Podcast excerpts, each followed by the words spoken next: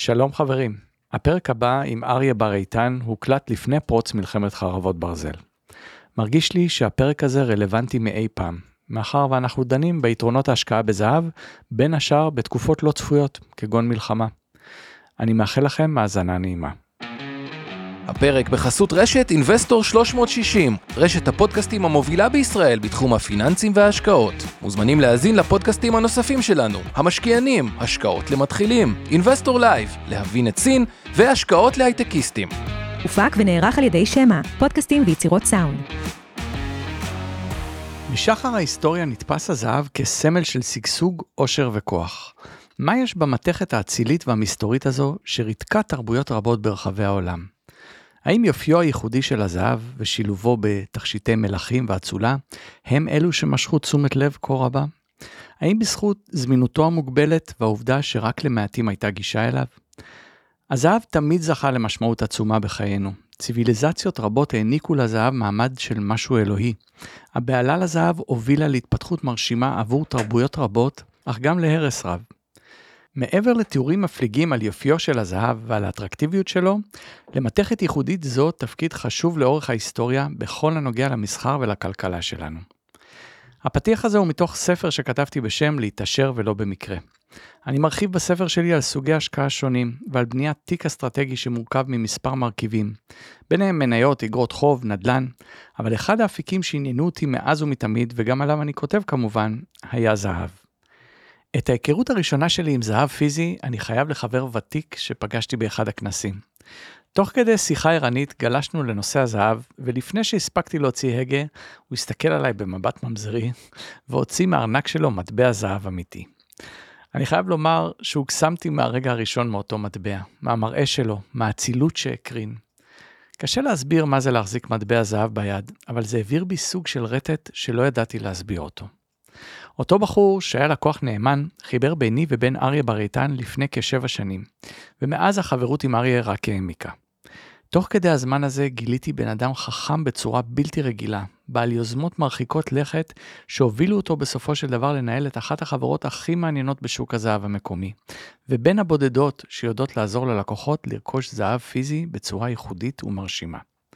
אז רגע לפני שנאמר שלום לאריה בר-איתן, מנכ"ל חברת אייגולד, אנחנו נתחיל כרגלנו עם הערת הסיכון. אין לראות באמור לעיל, המלצה לשיווק ייעוץ השקעות, או המלצה על ביצוע, כל פעולה ואו ייעוץ שתבחרו לעשות על דעתכם האישית, ואחריותכם הבלעדית, המידע מוצג לידיעה ומסייע, מרענן מדליק, חלילה לא פוגע, רק לימוד השקעות שיתנגן לכם ברקע יום. עכשיו מתחילים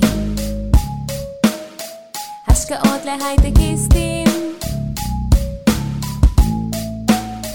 השקעות להייטקיסטים. אריה בר-איתן, רואה חשבון בהשכלתך, בעל תואר ראשון במנהל עסקים, בין השאר CFO של חברת נדל"ן שבונה מעל 2,000 יחידות מאילת ועד קריית ביאליק.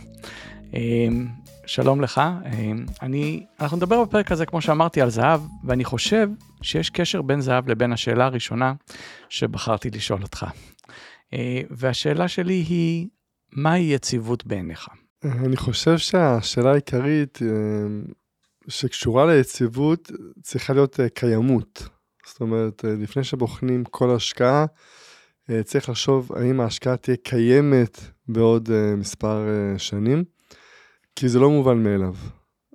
גם השקעה שנראית הכי בטוחה בעולם, כמו פיקדון, פק"ם, בחשבון הבנק שלנו, היא לא יציבה ולא קיימת, כי בכל רגע נתון, שיני האינפלציה יכולים לאכול אותה, ולגרום למשקיע הבטוח לאבד את 100% מכספו. מה זה אומר? אם יש למישהו, לדוגמה, פק"ם של 100,000 שקל, ונניח שהאינפלציה הרשמית היא כ-6%, הלא רשמית, אם מוסיפים את מחירי הדיור, עומדת על 10%, הרי כולם מרגישים את האינפלציה בסל הקניות, כשהם רוצים לקנות דירה בארץ, אז מרגישים היטב את האינפלציה, נגיד כלל אצבע עומדת היום על כ-10%. מה זה אומר אינפלציה של 10%? זה אומר שהמזומן שבכיסנו, שבפיקדון שלנו, מאבדים מערכם 10% בשנה. זאת אומרת, אחרי 10 שנים, אין איזה כבר כוח קנייה. אומנם השקלים יהיו בחשבון הבנק, אבל איזה כוח קנייה תהיה להם. לכן, אני חושב שהשאלה המרכזית, שכל לקוח צריך לשאול את עצמו, האם ההשקעה תהיה קיימת בעוד 10 שנים. אהבתי. תפיסה אחרת, להסתכל על דברים. מעניין. אתה יודע מה? אני אזרום עם האמירה הזאת, ואז אני ארצה כאילו לתקוף את זה קצת בהמשך, ולחשוב יחד לגבי מה שאמרת, אבל ממש מעניין. אז אני אומר, לפני שבאמת ניכנס לשיחות עמוקות על זהב, היה מאוד מעניין לשמוע קודם כל קצת עליך, על הסיפור חיים שלך, ואיך התגלגלת בכלל מלהיות רואה חשבון, לנהל אופרציה כזאת בתחום הזהב. כן, אז הכל התחיל ב-2012, עשיתי התמחות עם מי של הימים, השותף שלי, ג'וש פלדמן, עשינו התמחות יחד במשרד ירושלמי לראיית חשבון, באח חוצבים בירושלים.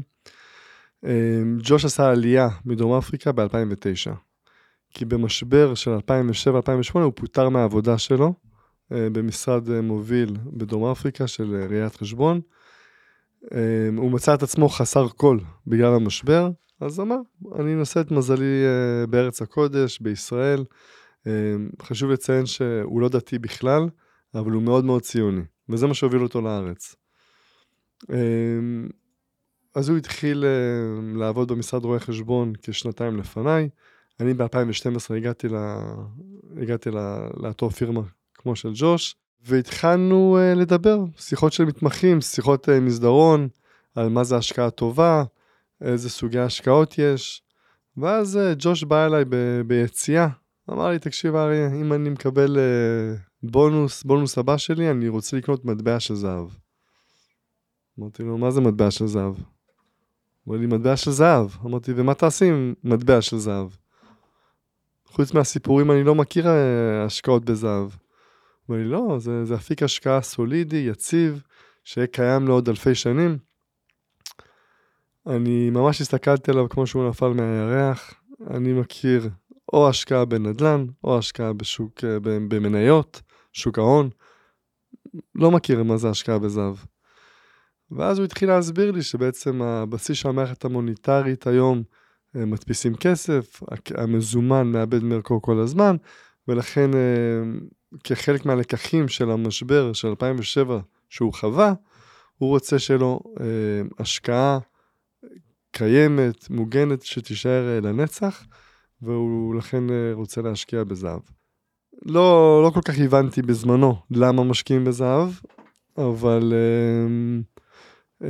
הוא קיבל את אותו בונוס, ואז הוא חיפש לקנות מטבע של זהב, הוא הסתכל ימינה ושמאלה, לא היה ניתן להשיג בארץ מטבע סטנדרטי של אמריקן איגל או מייפל ליף, לא ניתן להשיג בארץ.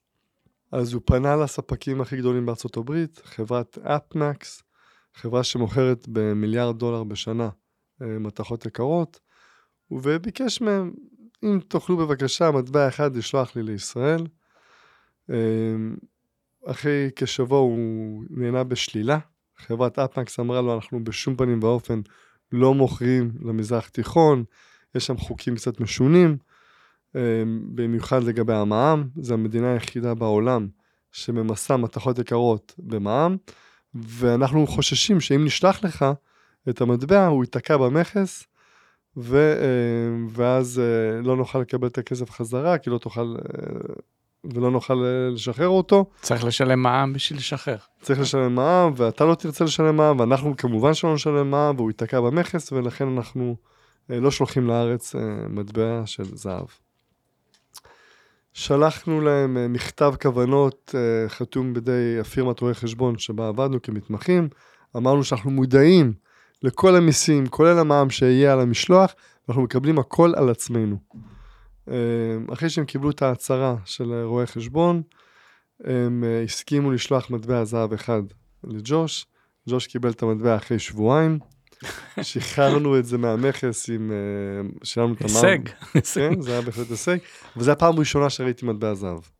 רוב האנשים בארץ עדיין לא נחשפו לאפיק הזה, אנחנו כנראה נדבר על זה בהמשך, אבל קיבלנו את המטבע הזהב ליד, ואז בעצם השתכלנו ואמרנו, אם אנחנו רצינו להשקיע בזהב, אולי יש עוד אנשים שרוצים להשקיע בזהב, ולכן פתחנו את החברת אייגולד, חברה שמתמחת ביבוא והשקעות במתכות יקרות,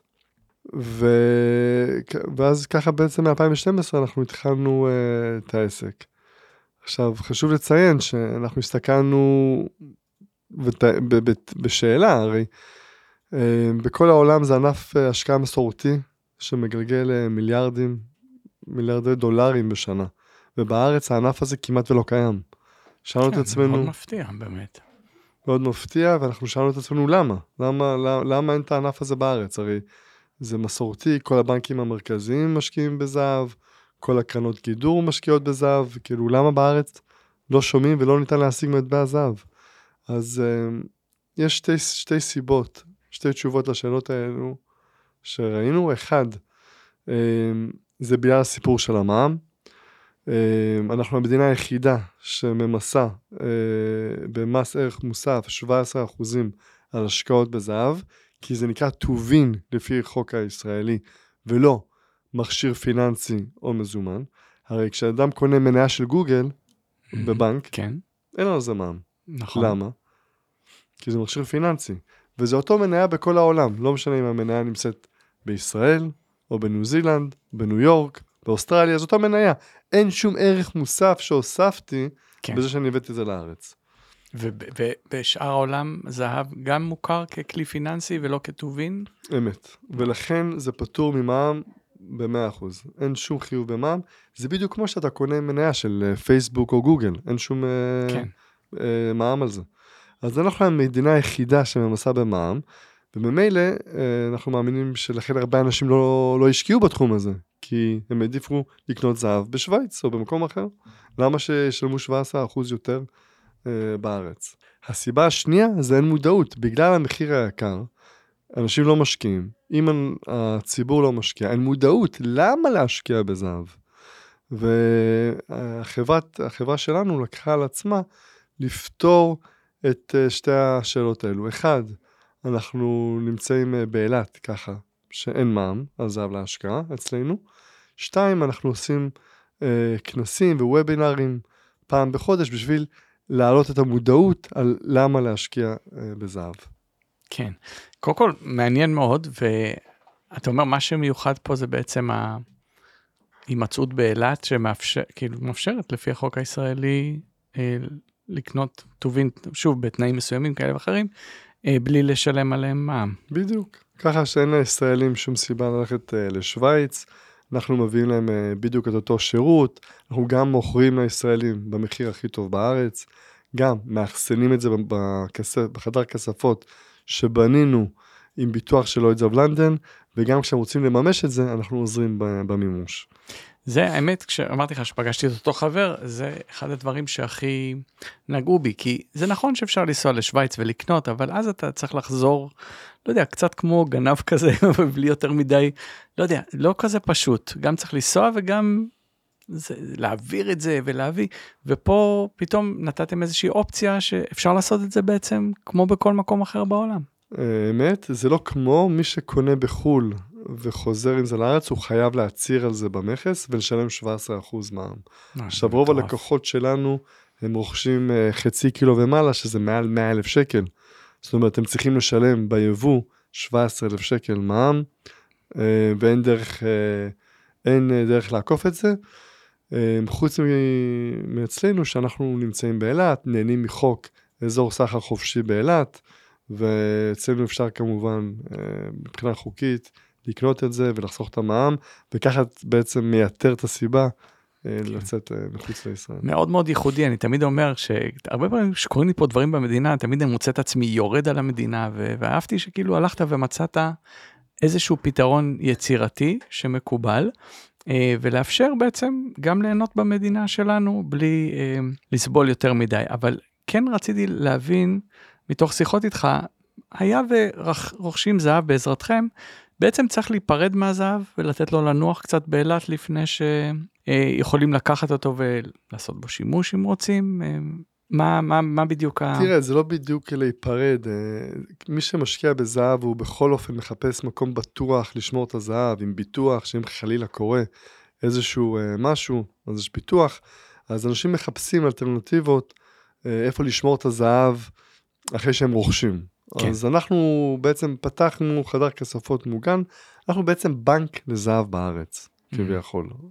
אנחנו מאחסנים בתנאים הכי טובים שיכולים להיות, הלקוח, יש שקיפות כמובן מלאה מול הלקוח, הוא יכול לבוא מתי שהוא רוצה, להסתכל על הזהב, להוציא את הזהב, אנחנו בסך הכל השליחים שלו, בשביל לשמור על האוצר שלו. כן, זאת אומרת, זה לא רק לרכוש, זה גם עוזרים בעצם, הבעיה השנייה שמיד מתעוררת ברגע שרכשת, זה בעצם איפה אני שומר אותו. אוקיי, אז רכשתי זהב בלי מע"מ, שזה נהדר, מה קורה כשאני בא למכור אותו, האם אני צריך לשלם מע"מ, איך זה בדיוק עובד? כשאתה מוכר אותו, אין שום חובת מע"מ, מבחינת החוק זה טובין יד שנייה, וטובין יד שנייה פטורה ממע"מ. זה כמו שאתה רוכש מכונית, ואז אתה רוצה למכור את המכונית, אין שום מע"מ עליך כבן אדם פרטי, כי זה יד שנייה. אז התחלנו בעצם עם איך לקנות זהב, ויש את חברת אייגולד ודרך אילת, אבל לא עם הסיבה, כאילו, אני חושב שדיברת על זה קצת בהתחלה, שגם אותך זה עניין, למה לקנות זהב באמת? מה כל כך מיוחד בזהב? זהב זה הנכס היחידי שיש לו היסטוריה של מעל 2000 שנה, שהוא שמר על ערכו. אתה יכול לזרוק אונקיית זהב לים, לשלוט אותו מהים אחרי 100 שנים, ועדיין יהיה לו ערך. זה מצוין בהיסטוריה, אם תסתכל על התשואות של הזהב, יש לו תשואות פנטסטיות. זה בעצם הנכס היחידי שהבנקים המרכזיים משקיעים בו, עד ימינו. ארצות הברית מחזיקה ב-8.1 טון זהב. זה בערך 500 מיליארד דולר בזהב, כל הבנקים המרכזיים בעולם מחזיקים בזהב, כי יש לו ערך נצחי. הוא בעצם הבסיס של המערכת המוניטרית של ימינו. אז בואו נדבר על זה קצת, זה דווקא, אני חושב, שווה איזה מילה או שתיים. ממה שאני יודע, הרי התחלנו פעם בשיטת הברטר, היו סוחרים בצמר גפן מול תפוחי אדמה וסוסים מול סחורות כאלה ואחרות, ובאיזושהי נקודה הבינו שזה לא כזה פשוט, כי לך עכשיו תיקח 8 טון תפוח אדמה, ויכול להיות שזה ירקוב תוך יום יומיים, ואתה צריך לא כזה פשוט שיטת הברטר, ובעצם עברו לאיזושהי שיטה קצת יותר ממוסדת, שהשתמשו בין השאר בזהב כסוג של מטבע, לרכוש ולמכור מוצרים. ואיפשהו לקראת, אני לא זוכר בדיוק את התקופה, אבל התחילו לעבור באמת לשטרות מנייר, ומה שנקרא פיאט מאני, הדפסה של כספים על ידי המדינה, אבל בכל זאת רצו ליצור איזשהו לינק לזהב, כדי לשמור על ערך של השטרות האלה, נכון? זאת אומרת, זה היה הבסיס, ככה זה פחות או יותר התחיל, והתחלנו באמת, היה הסכם מאוד ידוע, שנקרא הסכם ברטון וודס, נציגים מ-44 מדינות השתתפו, מתוך מטרה ליצור יציבות, בהפרשי השערים בין המטבעות השונים בעולם, ומה שהם קבעו בעצם, זה שכלל המטבעות העולמיים, יהיו צמודים לערכו של שער הדולר, ובתמורה הדולר האמריקאי, יהיה מגובה בזהב פיזי. נכון? אם אני זוכר נכון, אפילו היה רשום על השטרות שם, redeemable in gold, כלומר, אם אתם דואגים שאנחנו נותנים לכם שטרות נייר, אל תדאגו, תמיד תוכלו לבוא ולהמיר את זה בזהב. ואיפשהו, אני חושב שב-1971, ניתק הקשר הזה. הנשיא האמריקאי בזמנו החליט שזה לא כזה מתאים להשאיר את הקשר בין זהב לשטרות, כי כל פעם שהיו צריכים עוד כסף, היו צריכים לדאוג למאגרי זהב בהתאם כדי לתמוך, אז אמרו, אז לא חייב שיהיה זהב, אנחנו יכולים להדפיס כסף גם בלי שיהיה לנו זהב בכספות. זה בעצם הבסיס של המערכת המוניטרית היום, כלומר כל פעם שחסר אפשר פשוט להדפיס, נכון? נכון. אז כן, אז יש הגדרה, באנגלית יש 2 מילים נפרדות, currency ו-money. אוקיי. וזה 2 דברים שונים. מה שיש בכיס שלנו, גם בארץ וגם בחול, זה currency. זה לא money. מה מבדיל currency ו-money אחד מהשני. אז יש 7 הגדרות של מה זה money. הגדרה הראשונה, צריך לשמש כאמצעי חליפין. 2, צריך לו יחידת מידה. 3, הוא ניתן לחלוקה שווה. 4, נייד. 5, הוא צריך להיות עמיד. 6, הוא שווה ערך בכל העולם. דולר, דולר בכל העולם. עד עכשיו אמרתי 6 הגדרות, שזה currency. מה ההבדל בין currency לבין money? עוד הגדרה אחת. שומר על ערכו לזמן בלתי מוגבל. עכשיו, הדבר היחידי שעונה על כל 7 כללים האלו, זה רק money. money שהוא מגובה בזהב, כי הוא שומר על ערכו לערך זמן. הקורנסי, הדולר, השקל, כל שאר הקורנסי שאנחנו מכירים, לא שומרים על ערכם לאורך זמן. למה? בגלל הדפסת הכסף. זאת אומרת, כולם זוכרים שכשהיינו קטנים, כמה על המנת פלאפל צח? וואלה, 5 שקלים, עוד היה לראות, אבל אני אזרום בשקלים. 5 שקלים, וכמה עולה היום מנת פלאפל? אני הגעתי למצב, אני לא צוחק, שזה עלה 70 שקל. 70 שקל מנת פלאפל. טורף, כן. עכשיו אני אשאל אותך, האם הפלאפל גדלה, יש יותר כדורים, הסלט יותר ירוק, יש יותר תחינה אולי? אז איך המחיר עלה מ5 שקל ל70 שקל מנת פלאפל? זה נקרא אינפלציה. זה נקרא שהמזומן לא שומר על ערכו לאורך זמן. רק זהב אי אפשר להדפיס ממנו, והוא שומר על ערכו לאורך זמן, כמו שהוא הוכיח באלפי שנים האחרונות. איך הגענו למצב שהמערכת המוניטרית מאבדת מערכה כל הזמן? מה זה המושג האמורפי הזה, אינפלציה? איך זה קורה בפועל ההדפסות? אתה יודע איך זה קורה? כאילו, בטבעי בא לי להגיד הדפסות כספים, אבל... איך זה קורה בפועל? מה קורה? הנגיד מתעורר ולוחץ על כפתור ומדפיס כסף? נראה לי, לא? אז אני אחדד טיפה יותר, אתה בכיוון. יש מה שנקרא אג"ח. המדינה צריכה כסף, תחשוב על המדינה, לא משנה איזה מדינה מערבית ייקח, מישראל, ארצות הברית, זה אותו עיקרון לכל המדינות. תחשוב למדינה, בקום המדינה, ב-1948, מלחמת העצמאות, היא צריכה כסף. איך יהיה לה כסף כאן ועכשיו למלחמה? מיסים זה לא רלוונטי, אתה יודע. כן. מתי מגישים את הדוח השנתי? אולי 2 אחר כך, נכון? כן. ואז כולם גם דואגים שיהיה הפסדים. אז מיסים, אני לא יודע עד כמה זה משאב זמין לממשלות.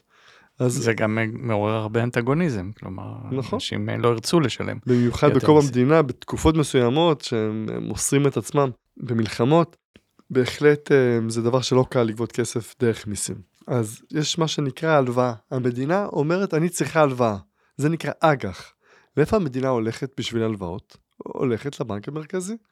מדינת ישראל, משרד האוצר, הולך לבנק המרכזי של ישראל, בנק ישראל, הוא אומר, אני צריך הלוואה של מיליארד שקל לצורך הדוגמה. בנק ישראל אומר, אין בעיה, אני אביא לך הלוואה, אבל בריבית של, לא משנה, 0.5%, בשביל הדוגמה העגולה אני אגיד 1%. קח מיליארד שקל, אבל אתה צריך להחזיר לי, פלוס 1% ריבית לכל שנה. ואז, הנגיד של הבנק הולך לכספת של בנק ישראל, ומוציא מהכספת מיליארד שקל, להלוות למדינת ישראל. אבל זהו שלא. אין לו בכספת מיליארד שקל, לנגיד. כן. אז מה הוא בעצם עושה? מדפיס. יפה. הנגיד מדפיס למדינה כסף, ולא רק שהוא מדפיס מהאוויר, מהחלל, את המיליארד שקל, הוא גם גובה על זה ריבית, כי הרי זה עלה לו הרבה. כן. אוקיי? אז בעצם, כל currency, כל שקל, כל דולר, כל אירו, זה נולד בחטא. כי השקל נולד עם חוב של אחוז מסוים. כן, זה היה הניחוש שלי אגב, הריבית שבעצם גורמת לאינפלציה. הריבית והעובדה שאין מזומן בבנקים המרכזיים, כן. בכספות, הם מדפיסים אותו, יש מאין. אני אחזיר אותך לשאלה שכמה עולה מנת פלאפל, אגב, דיברתי על שווארמה, אבל זה לא כזה משנה. אני רציתי לענות לך תשובה בלירות. איפה הלירה? לאן היא נעלמה? בדיוק העניין. הייתה אינפלציה כל כך מטורפת, שכבר אמרו, בואו נחליף את המטבע, כי אי אפשר לקנות מנת פלאפל ב-3,000 לירות, אז בואו נעשה פשוט מטבע חדש, ונתנהל מחדש. בואו נעשה משחק עוד פעם מחדש. בדיוק, אז האמת היה שלב ביניים, היה את הלירות, ואז את השקל הישן, ועכשיו אנחנו נמצאים בשקל החדש. כן. וכנראה שהשקל החדש, גם כן מתישהו יוחלף. אז זה currency. אם אני חוזר לשאלה שלך, זה ההבדל בין currency לבין money. זאת אומרת, אם אני בוחר ב-money לצורך העניין, ובוא ניקח זהב, אז המטרה הראשונית היא כמובן, אני בוחר במשהו ששומר על ערכו, אגב יציבות, שומר על הערך שלו, וב' זה מבטיח לי שאני לא, אמור להבטיח, כן? זה לא, שאני לא יאבד מהערך לאורך השנים, בגלל תרגילים כאלה של הדפסות כספים ואינפלציה, שהיא בעצם סוג של מס על האזרחים, רק בדרך הרבה יותר אלגנטית, בלי שאנחנו שמים לב. נכון. הייתי רוצה רק לפשט את הדברים בשביל המאזינים, אני תמיד חוזר לכלכלה הבסיסית, שזה היצע וביקוש.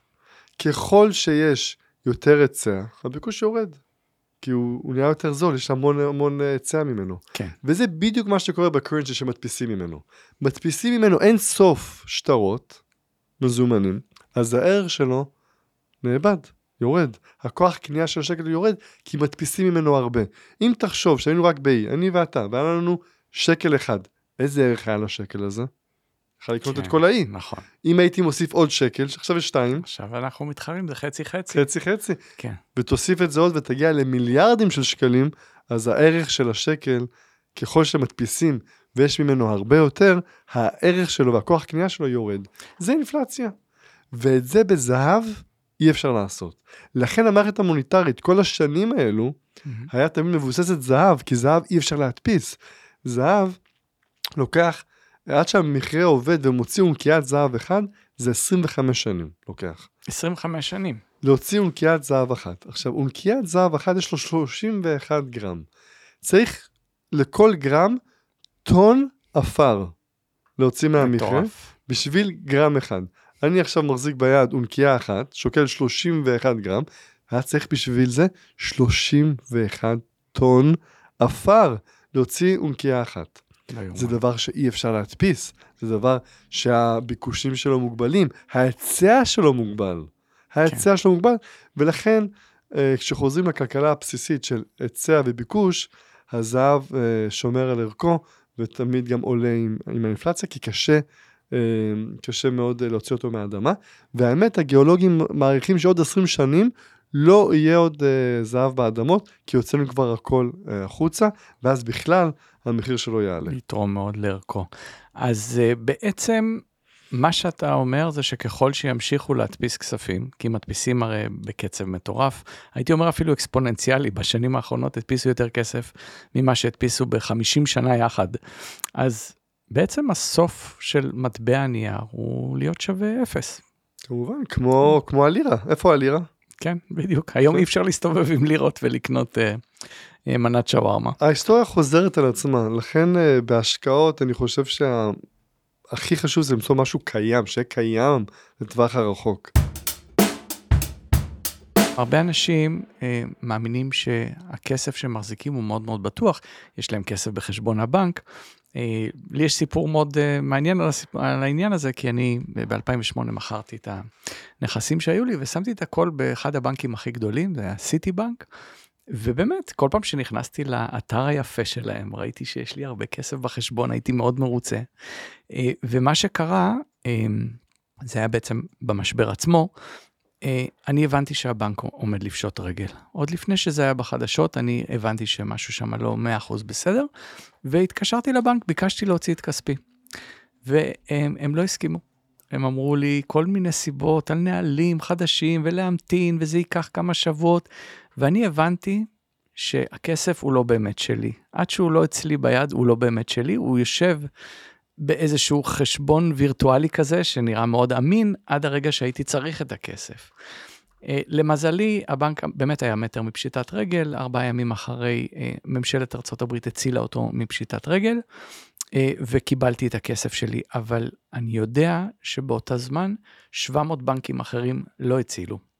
ואני מכיר אנשים שאיבדו את כל מה שהיה להם, למרות שהם שמו כסף בבנק. אז זה גרם לי קצת לפקפק האמינות של הכסף הפיאט מאני נקרא לו, שכביכול שוכב בבנק, אף אחד לא באמת מבטיח לי שאני אקבל אותו, אלא אם כן הבנק באמת אף פעם לא יפשוט רגל, וכולם יתמכו בו, מה שלא תמיד קורה. נכון, זה... רוב האנשים עד לאחרונה, הם היו ממש בטוחים שיש להם כסף בבנק, זה הכי בטוח שיש. אבל לאחרונה זה נסדק, מהסיפורים שאתה סיפרת מ-2008, אנשים מרגישים שהם כבר לא יכולים לשלוט על הכסף שלהם, עד לשנה האחרונה שמספר של בנקים קרסו בארצות הברית ממש, ואנשים מרגישים שהכסף שלהם לא בטוח, ואם הם מסתכלים במקרו-כלכלה, החוב של ארצות הברית היום עומד על 33 טריליון דולר. סכום שקשה אפילו להסביר אותו, אני מניח. כן. זה כל טריליון, זה 1,000 מיליארד. אז 33 טריליון. 1,000 מיליארד. זה המון המון מיליארדים של דולרים, זה החוב של ארצות הברית. עכשיו, מה החוב של משקי הבית מארצות הברית? אין לי מושג. אוקיי. מה זה, למה הבנק שרצית להוציא כסף ממנו כל כך יתעקש? כי כשאתה מוציא 100,000 דולר מהבנק, כמה כסף אתה באמת מוציא מהמערכת הבנקאית? הרבה יותר מ100,000, אבל ניתן לך להסביר את זה. מיליון, אתה מוציא מיליון, כי יש להם יחס רזרבה שעל כל דולר שאצלם בחשבון, הם יכולים להלוות פי 10. כן, שזה מטורף. אז זאת אומרת, כשאתה באת להוציא 100,000 דולר, אז בעצם ביקשת להוציא 1,000,000 דולר מהמערכת, וזה כבר משמעותי. עכשיו, אם החוב של ארצות הברית זה 33 טריליון דולר, מה החוב של משקי הבית? כפול 10. 330 טריליון דולר זה החוב של משקי הבית בארצות הברית. למה?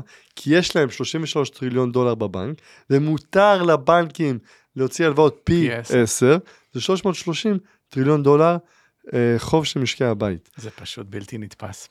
אם אני שואל אותך, מישהו באמת מאמין שארצות הברית אי פעם תחזיר את החוב שלהם? אני לא יודע אם זה רק ארצות הברית. אגב, בישראל תדע לך שהרזרבה הוא לא 1-10, הוא 1-15, יש מקומות גם יותר. זה באמת סכומים אדירים, ומה שאני ראיתי לא מזמן, זה שתשלומי הריבית על החוב המשוגע שאתה מדבר עליו, מתחילים להיות מאוד משמעותיים מגביית המיסים. זאת אומרת, יגיע רגע שכמעט כל המיסים שגובים, זה רק בשביל להחזיר את הריבית, עזוב להחזיר את החוב. ולכן אני באמת גם מאוד מאוד מסכים לדעתך שזהב יש לו פה איזשהו ערך מאוד מאוד משמעותי, אבל אני דווקא רוצה לבוא את זה עכשיו מהצד השני ולהיות קצת קטגור כזה. אז רגע, לפני שאתה נהיה קטגור, רק לגבי המשפט שאמרת, אתה יודע, לפני שנה בממשלת בנט, אז סוף סוף אישרו את תקציב המדינה. אתה יודע מה היה ההוצאה מספר 2 של תקציב המדינה? זה מאוד מעניין, אני לא יודע. אוקיי, אז הוצאה מספר 1 זה ביטחון, אני בטוח. מה זה מספר 2? אתה לא תאמין. מימון. מימון של חובות. של אג"ח. כן. הרי מה קורה? המדינה מ-1948 לוקחת הלוואות מבנק ישראל. ההלוואות האלה נושאות ריבית. עכשיו, המועד נגיד, הם לוקחו הלוואה, סדרת אג"ח ל5 שנים. אחרי 5 שנים. צריך לפרוע את ההלוואה פלוס הריבית. איך פורעים את ההלוואה? זה נקרא ריפייננס, כן. כי אין כסף ממיסים. אז תמיד המדינות בעולם המערבי עושים ריפייננס לחובות, ורק מעמיקים את החוב. כן, לכן, דוחים את זה, דוחים ודוחים. בדיוק, דוחים ודוחים, אבל מה שהיה מאוד מעניין זה מה שנגעת בו, שהוצאה מספר 2 של מדינת ישראל, נכון לשנה שעברה, היה הוצאות מימון. מפחיד, זה קורה כבר פה, כן, זה... ממש לא, ממש מפתיע. אז אם אני רק ישלים את המחשבה, אנשים ישרים, עובדים מאוד קשה, משלמים מיסים, לפחות אותי פעם זה היה מרגיע, שאני משלם עבור שירותים, כבישים, חינוך, ביטחון וכדומה, אבל רוב המיסים הולכים... לשלם על הלוואות, שאפילו לא אתה לקחת, לקחו בשמך, כלומר אתה יכול להיות מאוד אחראי ולהגיד, אני לא אקח הרבה הלוואות, אבל המדינה עושה את זה בשבילך.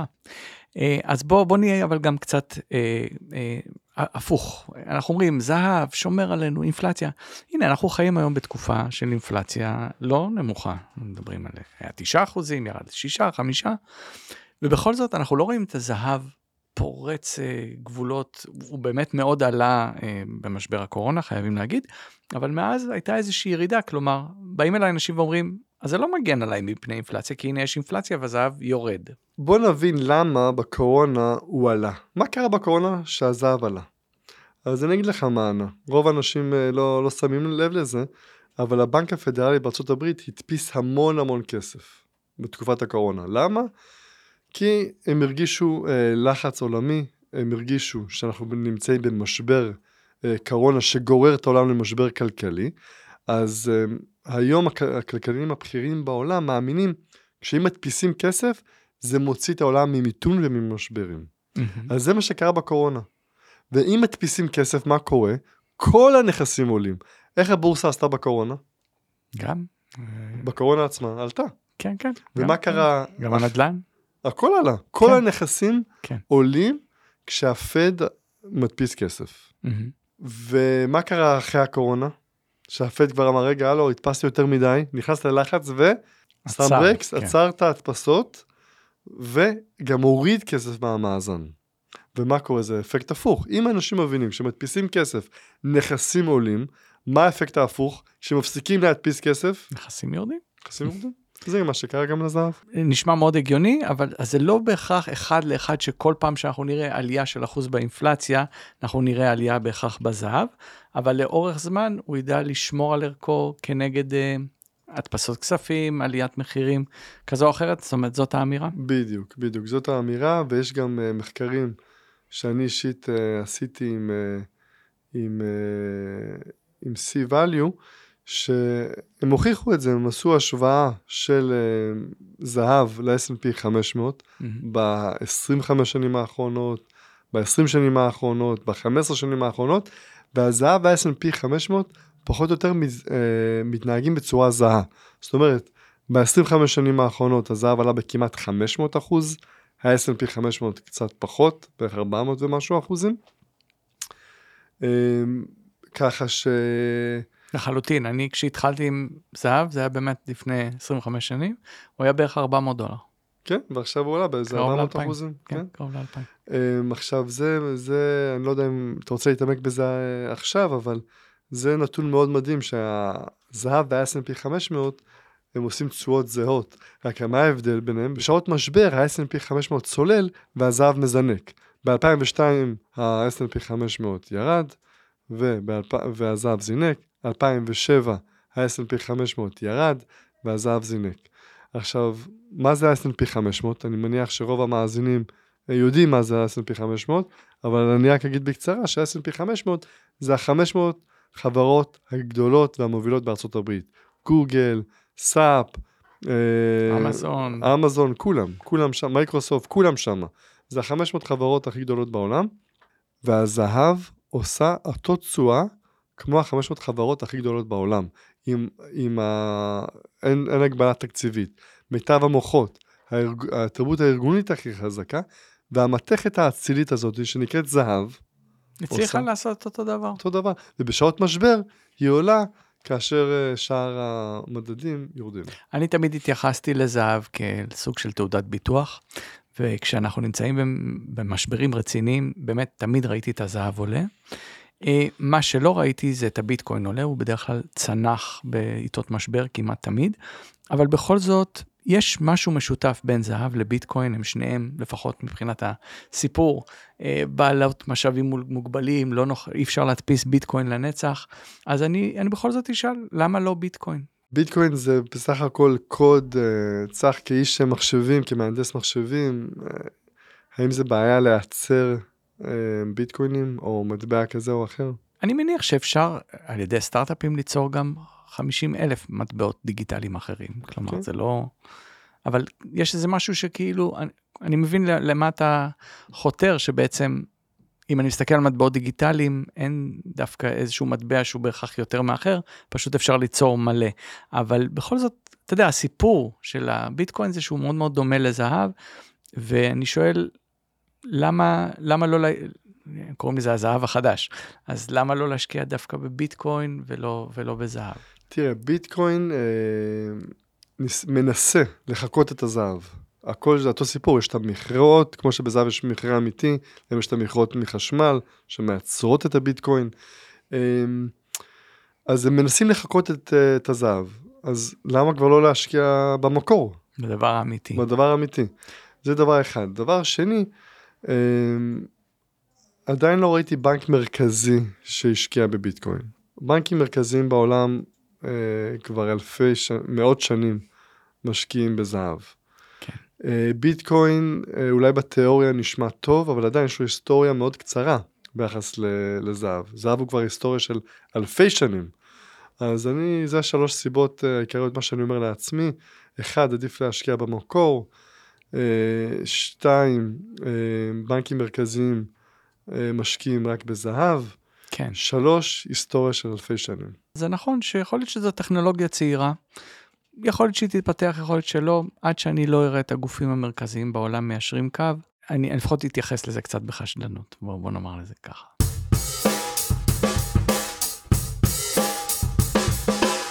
אז באמת דיברנו הרבה, למה כן, למה לא, דיברנו על הצועה, אז שאלה האחרונה, דיברנו על ביטקוין, אבל יש לזהב עוד סוג של תחליף, שזה ניירות ערך.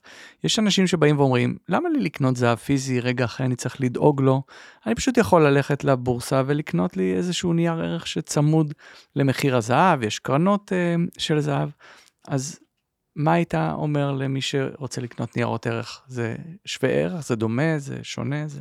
אחד הסיבות המרכזיות, למה הבנקים המרכזיים בעולם, משקיעים בזהב ורוכשים זהב, זה כי גם ביום הדין, גם אם יהיה את המצב הכי קשה מבחינה כלכלית, הזהב יישאר. ככה הוכח באלפי שנים האחרונות.